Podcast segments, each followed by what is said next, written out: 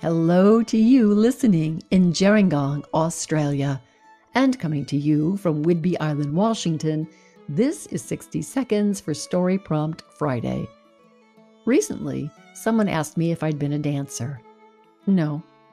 Are you sure? You move like one, you're flexible like a dancer. Mm, not me. Time passed. Smack upside the head. I was a dancer. I was a dancer. Decades ago, spending hard earned dollars on Arthur Murray dance studio lessons and competition because my grandmother, she born of thrift and denial, said, Go ahead, do it. If you don't, you'll regret it.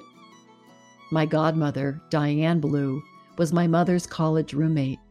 Diane was a dancer with dreams of going pro. But as often happened back then, she got married. The fellow she married had two left feet. Diane stopped dancing. Me? Funny you should ask. My used to be husband didn't dance, couldn't dance, wouldn't dance. After all those years of ballroom dancing, I had no one to dance with. I stopped dancing. Today, today I move what my mama gave me because I am a dancer.